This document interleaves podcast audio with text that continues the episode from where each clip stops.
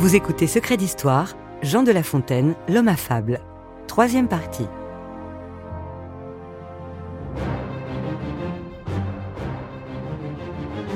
L'arrestation de Fouquet a été comme un coup de tonnerre dans un ciel bleu. Imaginez le choc pour ce poète qui avait enfin réussi à se lancer. Thomas Morel, conservateur du musée Jean de La Fontaine. Euh, quand cet homme qui avait organisé sa gloire, qui l'avait attiré dans un cercle relativement proche de lui, euh, se retrouve eh bien emprisonné par Louis XIV et traité finalement comme un renégat vis-à-vis du royaume. Nous avons une lettre de La Fontaine qui, euh, en quelques lignes, dit l'événement sans le commenter, en disant qu'on ne sait plus où on en est et qu'on ne sait plus ce qu'il faut faire. La Fontaine est ému et stupéfait. Céline Bonner, maîtresse de conférences en littérature. Il est particulièrement touché parce qu'il avait une admiration euh, profonde et une amitié euh, réelle pour ce surintendant. Lorsque La Fontaine apprend la nouvelle, voilà déjà quelques jours que son protecteur est incarcéré. C'est à Nantes, au château des Ducs de Bretagne, que le destin de Nicolas Fouquet bascule brutalement le 5 septembre 1661, jour de l'anniversaire de Louis XIV. Nicolas Fouquet se trouve à Nantes dans un contexte qui est la réunion des États de la province de Bretagne. Yann Lignereux, historien. Il suit donc le roi dans ce déplacement important en province, puisque le roi, par là même, va rencontrer pour la première fois les Bretons depuis son avènement donc au trône. Fouquet n'a aucune raison de se méfier de ce déplacement puisque en tant que surintendant des finances, il est de la prérogative et des responsabilités de sa charge de suivre le roi dans une affaire qui est d'abord une affaire financière et fiscale. La journée du 5 septembre 1661 commence d'abord par un conseil relativement matinal pour permettre au roi, dit-on, de se consacrer ensuite à l'exercice de la chasse, puisque c'est bien évidemment l'une de ses activités favorites. La seule relative anomalie, c'est que lorsque les ministres du roi prennent congé, Louis XIV va retenir un instant, pendant quelques minutes d'ailleurs, Fouquet. Ce tête-à-tête sera la toute dernière entrevue entre les deux hommes. Dans la cour, D'Artagnan, sous-lieutenant des mousquetaires du roi, se tient prêt à intervenir. Mais tout ne va pas se passer comme prévu. Nicolas Fouquet descend l'escalier, il est entouré d'une multitude de solliciteurs, des clients, des amis, des alliés. Il y a un moment d'incertitude, puisque D'Artagnan va perdre de vue Nicolas Fouquet pendant quelques minutes, et c'est à proximité de la cathédrale, sur la place Saint-Pierre, que Nicolas Fouquet va être arrêté. D'Artagnan lui signifie son arrestation au nom du roi. Dans les semaines qui suivent, euh, les plus proches de Fouquet sont en danger. Paul Pélisson est lui-même embastillé. La Fontaine explique que le roi est violent contre Fouquet et euh, contre ses proches. Donc c'est extrêmement dangereux pour lui. Et... Jean-Christian Petit-Fils, historien. Quel sort euh, va-t-il lui incomber? Va-t-il être entraîné dans la disgrâce? C'est quelque chose de, de, de catastrophique pour lui. En cette période particulièrement trouble, la Fontaine fait preuve d'une loyauté sans faille à l'égard de son ancien protecteur. Il décide même courageusement de s'engager dans la défense de Fouquet.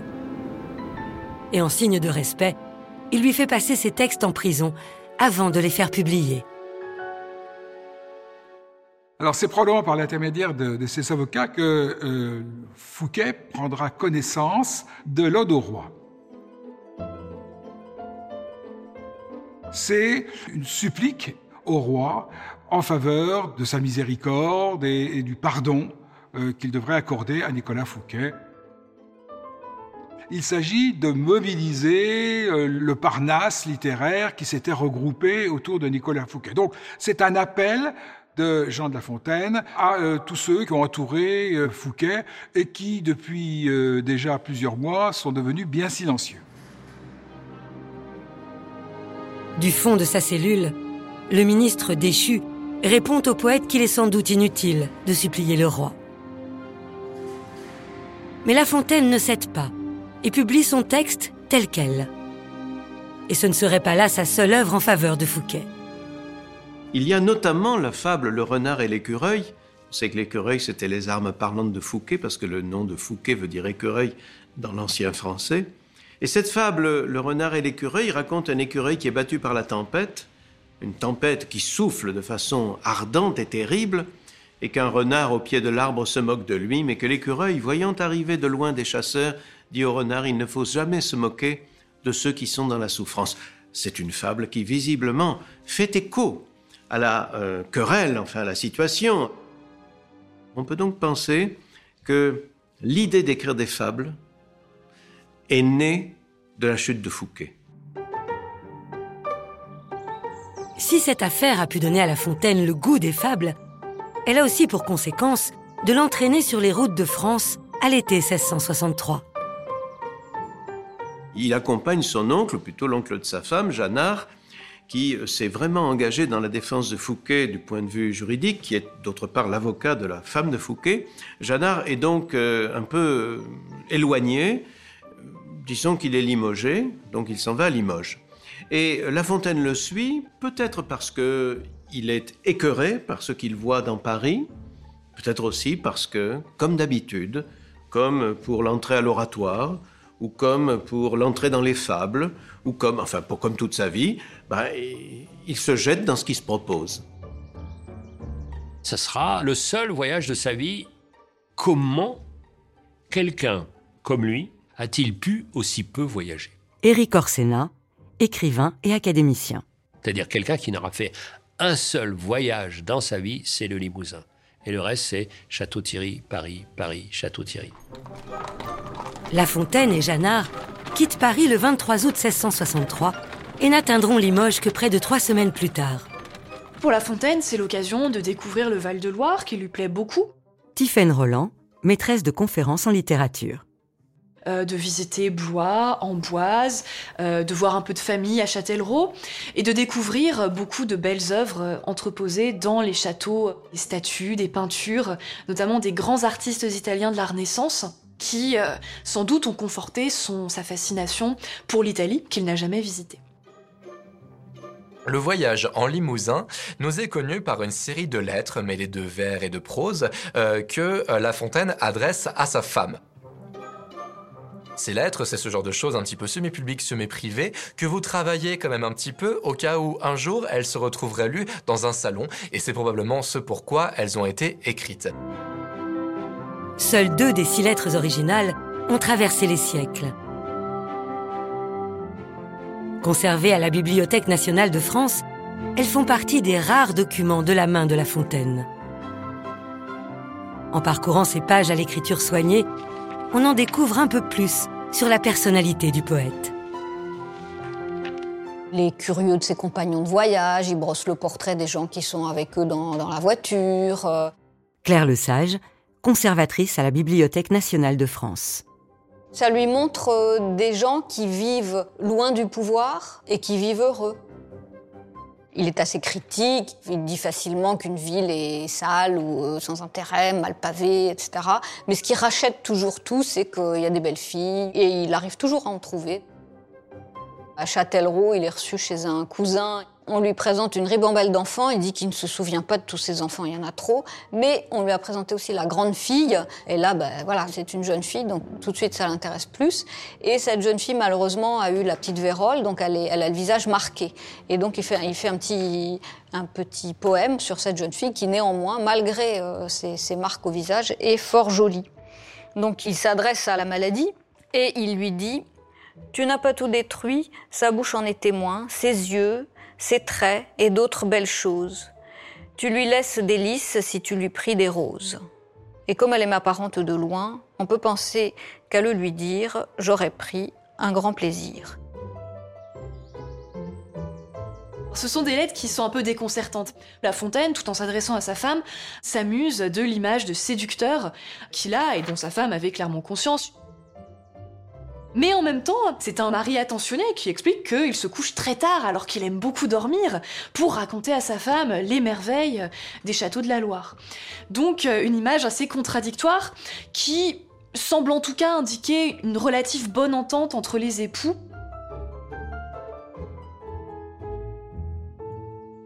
De retour de voyage, La Fontaine doit se résoudre à tirer un trait sur ses années Fouquet. Désormais, il n'y a plus qu'un seul grand mécène, Louis XIV. Et les artistes ont une mission simple, célébrer sa gloire. Louis XIV, il a demandé à un académicien euh, particulièrement docile, ça existe, et particulièrement terne, ça existe aussi, qui s'appelait Chaplin, qui était un poète raté, qui a dressé la liste des écrivains et des poètes qui devaient recevoir une gratification. Il faut savoir que l'on pensionnait les gloires de la France, non pas en fonction de leur talent, mais en fonction du genre dans lequel ils s'exerçaient. On s'aperçoit par exemple que Corneille est doté de façon beaucoup plus grande que Molière. Pourquoi? Parce que la tragédie est supérieure à la comédie. Le roi Soleil ne se montre pas rancunier à l'égard des anciens protégés de Nicolas Fouquet.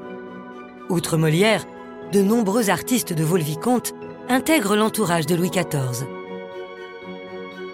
Mais La Fontaine, lui, n'obtiendra jamais la moindre pension royale. La Fontaine, il écrit dans des genres auxquels personne n'aurait jamais pensé. On ne sait pas s'il est extrêmement chrétien ou totalement... euh, je n'ose pas employer des adjectifs un peu forts, mais enfin, disons, libertin. Bref, il est trop peu fiable. Le style de La Fontaine ne convient pas euh, à Louis XIV. Il n'arrive pas à le flatter suffisamment. Louis XIV aime le faste, la splendeur, la grandeur. Et euh, La Fontaine se plaît beaucoup plus dans un univers imaginaire qui est celui de la pastorale, un univers de l'intimité, de la douceur, de la nostalgie, euh, qui finalement dissonne à Versailles. Et malgré les efforts du poète, la situation ne s'améliore pas vraiment avec le temps. Quelques années plus tard, à Versailles, le roi décide pourtant de mettre les fables à l'honneur dans un vaste labyrinthe situé dans l'actuel bosquet de la Reine.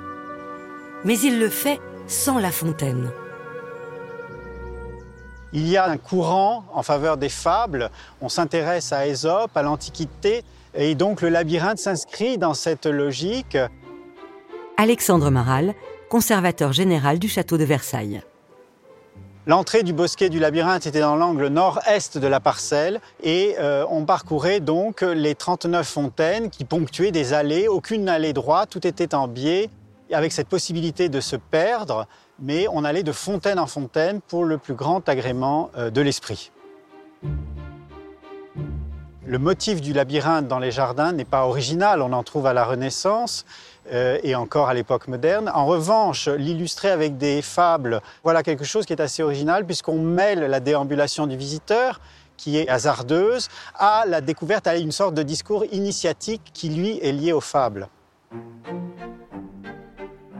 Le bosquet du labyrinthe comporte alors près de 330 animaux sculptés.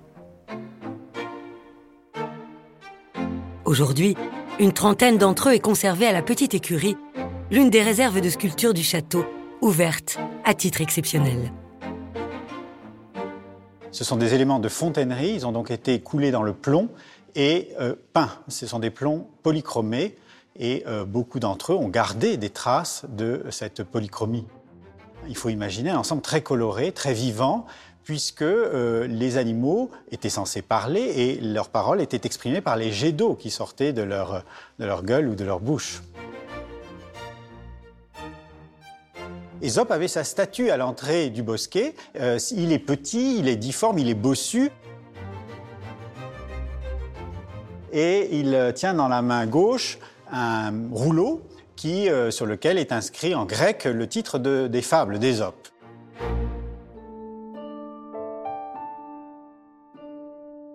La figure du fabuliste antique est bien au cœur de ce vaste projet. Et lorsque Louis XIV cherche des auteurs pour illustrer ses fables de plomb, il évite soigneusement La Fontaine.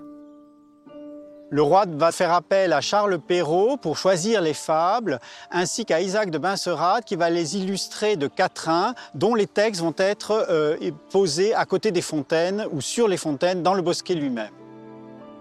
Dans la mesure où La Fontaine est le plus grand auteur de fables à cette époque-là, son absence à Versailles ne pouvait que se remarquer. Et ce bosquet du labyrinthe témoigne de sa relative mise à l'écart du monde de la cour.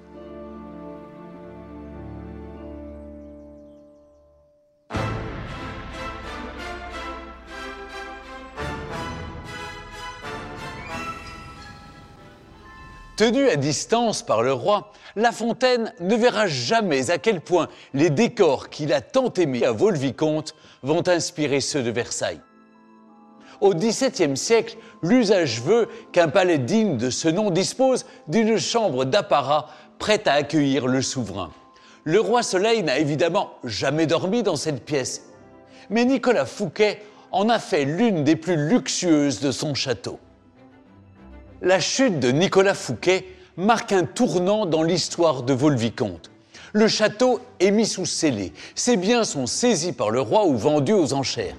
Quant au maître des lieux, après trois ans de procès, il est condamné à la prison à vie. Orphelin de Nicolas Fouquet, Jean de La Fontaine repart de zéro dans sa carrière de poète. Et comme si cela ne suffisait pas, il se retrouve accusé d'usurpation de titres de noblesse. Pour échapper à sa condamnation, il parvient à obtenir à Paris une charge anoblissante. Une nouvelle vie commence alors pour lui.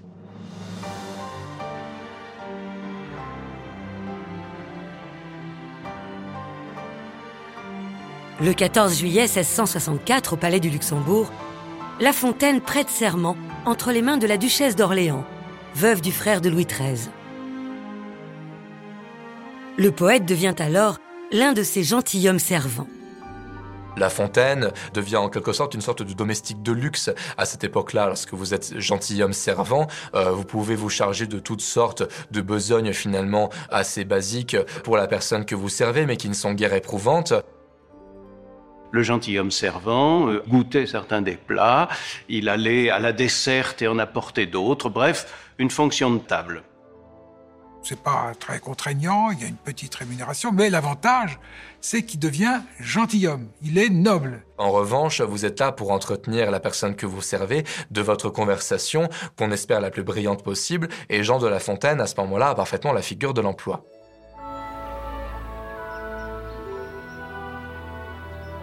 Le cadre de ces nouvelles fonctions est fastueux.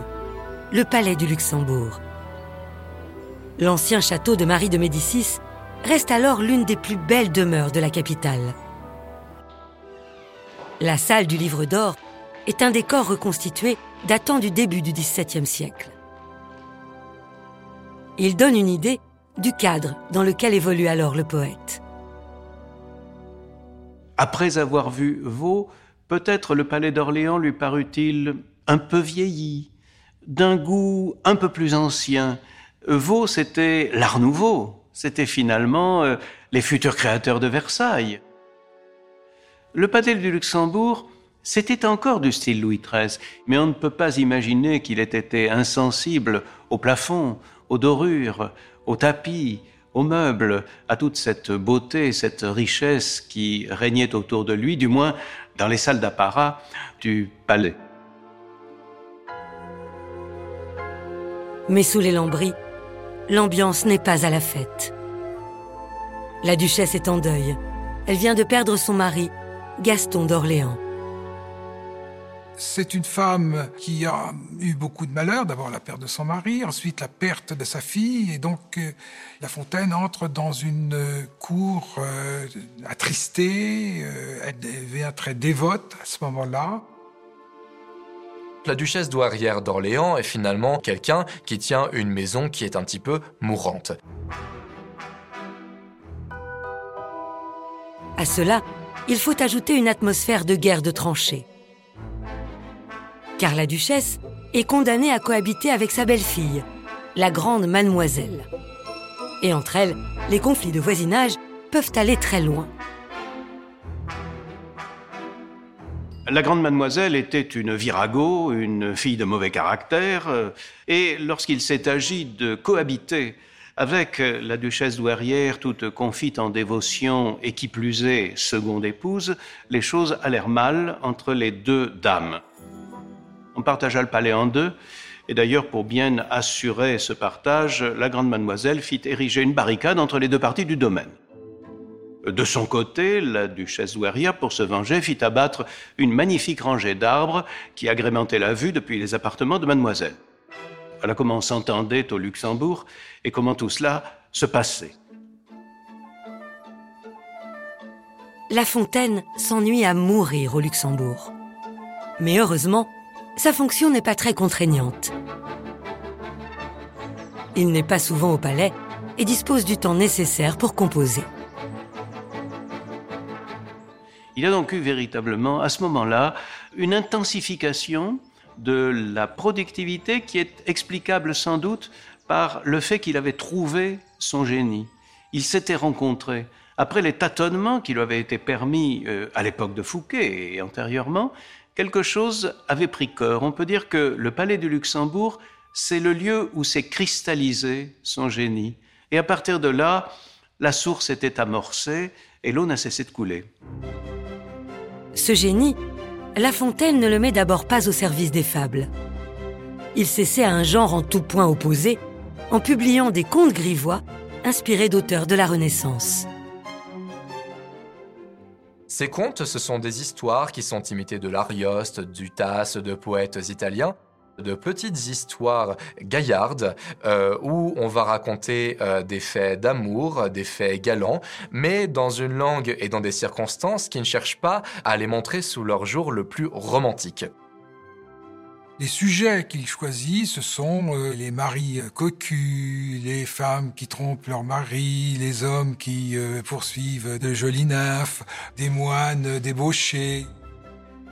Il y a des contes incroyables comme celui des lunettes. Il faut lire les contes des lunettes.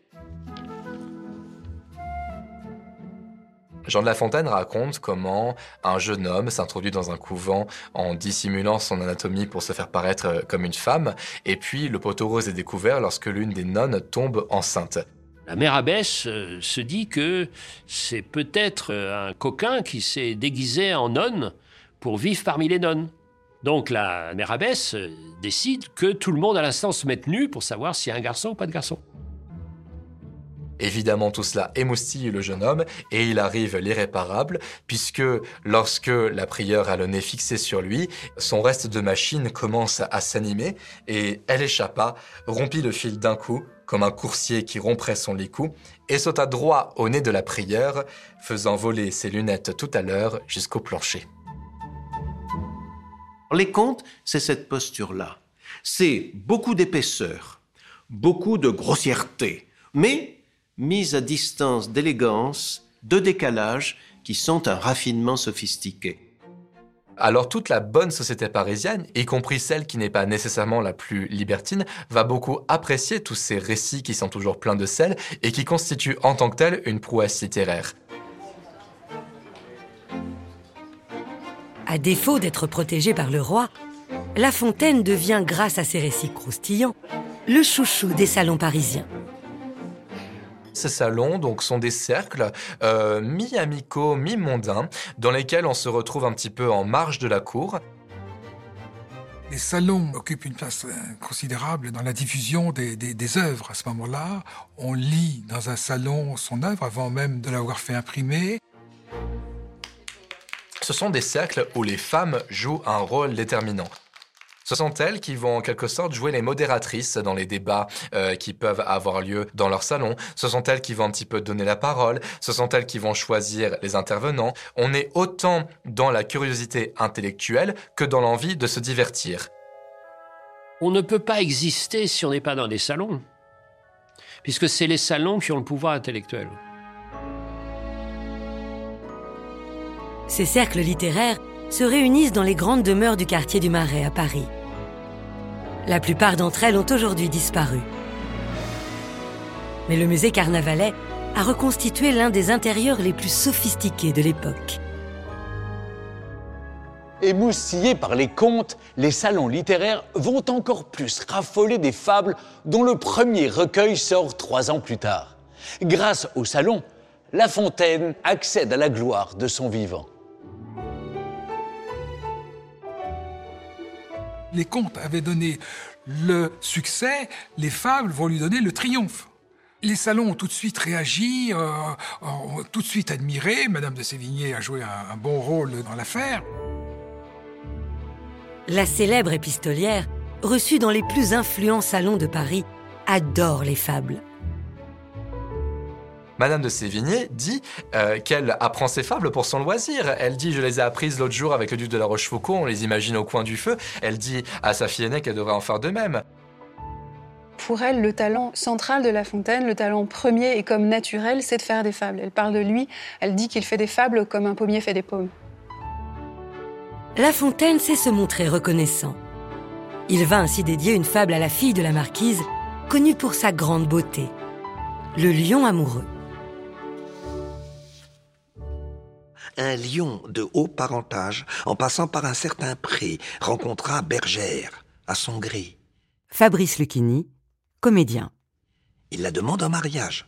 Fille se coiffe volontiers d'amoureux, à longue crinière. Le père, donc ouvertement, n'osant renvoyer son amant, lui dit Ma fille est délicate, vos griffes la pourront blesser quand vous voudrez la caresser. Permettez donc qu'à chaque patte on vous les rogne, et pour les dents qu'on vous les lime en même temps. Vos baisers en seront moins rudes et pour vous plus délicieux, car ma fille répondra mieux, étant sans ses inquiétudes. Le lion consent à cela, tant son âme était aveuglée, sans dents ni griffes, le voilà, comme place démantelée. On lâcha sur lui quelques chiens. Il fit très peu de résistance. Amour. Amour. Quand tu nous tiens, on peut bien dire adieu, prudence. Là, c'est...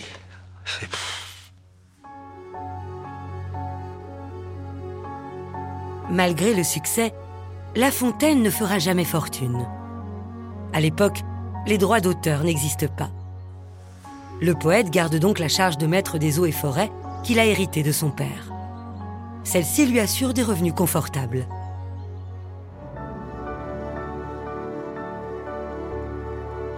Il se rend régulièrement à Château-Thierry pour tenir audience, mais aussi pour écrire dans cette pièce de sa maison natale, considérée comme étant son bureau. On peut penser que La Fontaine a pu composer une partie de ses œuvres ici lorsqu'il se retirait à Château-Thierry dans le calme, euh, en plus des travaux littéraires qu'il pouvait faire euh, dans une ambiance un peu plus tumultueuse euh, à Paris, chez ses amis et ses protecteurs. Château-Thierry, on sent que c'est le point de chute de ce poète qui euh, a sans doute aussi besoin de quiétude. C'est quelqu'un qui ne se range dans aucune coterie. Euh, c'est peut-être quelqu'un qui euh, ne supporte pas toujours l'air de la ville et qui a besoin de se retrouver dans une retraite un peu paisible. Pourtant, La Fontaine va bientôt être contraint de tout vendre. Ses terres, sa charge, et pour finir, sa maison. Davantage cigale que fourmi, le poète se retrouve criblé de dettes. On ne sait pas trop comment il dépense son argent, mais euh, il le dépense bien, euh, probablement au jeu, dans les cabarets, sans doute aussi avec les femmes. Il y aura à un moment donné une séparation de biens avec euh, Marie Ricard, sa femme. En tout cas, ça évitera d'entraîner dans la chute financière de La Fontaine, Madame de La Fontaine. On ne sait pas très bien comment file l'argent, mais l'argent file entre ses doigts. La Fontaine va même jusqu'à frôler l'indigence en 1672, lorsque disparaît la duchesse d'Orléans. Il perd alors le seul revenu qui lui restait, sa petite rente de gentilhomme servant. C'est le jour où son existence a complètement périclité, où il n'y a plus rien eu, en somme, où il n'y a plus d'argent, qu'il est devenu entièrement parisien et qu'il l'est devenu sous la forme la plus inattendue pour lui, celle d'un poète bohème. Dès lors, l'existence de La Fontaine ne tient plus qu'à un fil, celui de la générosité de riches protecteurs qu'il lui faut trouver.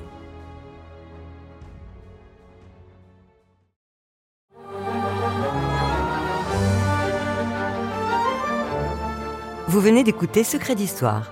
Si vous avez aimé ce podcast, vous pouvez vous abonner sur votre plateforme de podcast préférée.